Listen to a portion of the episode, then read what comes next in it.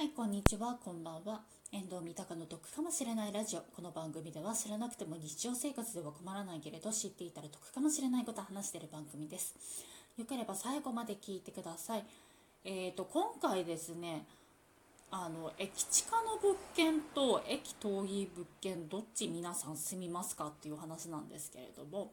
えーと、2つ例を出します。合計ですねあの30分両方ともかかるものにはなるんですけれども職場から電車で10分と歩き20分の物件と職場から電車20分と歩き10分どちらの方がいいですかっていう話なんですけれどもまあねベストは両方短い方がいいですよね。まあただそれだったりだとかするとね人によってはねいやそんなだって家賃高いじゃんっていうね部分とかもねあると思うんですけれどもここからの意見はですね完全にあの個人的な意見になりますのでそちらの方ご了承お願いいたします。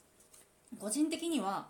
えーとですね、1つ目の電車10分歩き20分の方がいいかなっていうふうに思いました。理由として震災などいざという時に会社からですね歩くことを考えると電車が短い方がいいと思いました。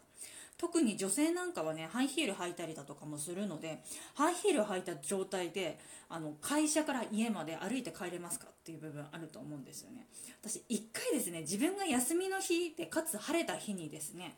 あの試しにやってみたんですよ。あの会社の最寄りの駅から自分の家までどれぐらいかかるかっていうのですね。でまあ普段電車で15分くらいなんですけれどもあとですね運動靴を履いてかつリュックサックを背負った状態でどれぐらいかかるのかなっていうふうにやってみましてで途中でですねあのマックで30分間くらい休憩したんですけれどもそちらの方を除いて約2時間かかりました。でむちゃくちゃですね疲れましたしかも。ね。あの人によって体力が違うからどうとかっていうことは言えないんですけれども自分がですねどの程度歩けるかっていうのをですねちょっと考えておいた方がいいかなっていうふうに思いました。あとですねあの自分もねやんなきゃいけないなっていうふうに思ったんですけれども折りたたみできる靴っていうのが今売られておりますのでそういったものをですねあの会社に置くなりその通勤用のねバッグの方にね忍ばせておくっていうのもね必要かなっていうふうに思いました。であとですね今回そのね2時間ねあの適当に歩いたんですよ正直言って。よくわかんないからって適当に歩いたんですけれども本当は細い道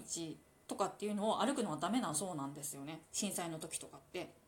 物が倒れたりだとかして通れなかったりだとかもす,、ね、する可能性もあるっていうのとあとその自分が歩いてる最中に物が倒れてきたりだとかした時とかに気づかれにくいっていうのもあったりだとかもするのでなるべくね本当は大通りとかの方をね通った方がいいっていうような話は聞いていますね。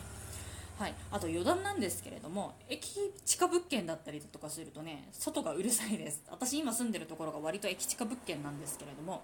あの飲み屋のね帰りの人とかがねあの夜中にですね叫んだりですとかあと歌を歌ったりだとか平気でしておりますので結構うるさいです。っていうのがありますのでまあねあの今日話した話はね個人の好みにもねよる部分があるとは思いますがあのご参考にしていただけるといいかなっていうふうに思っております。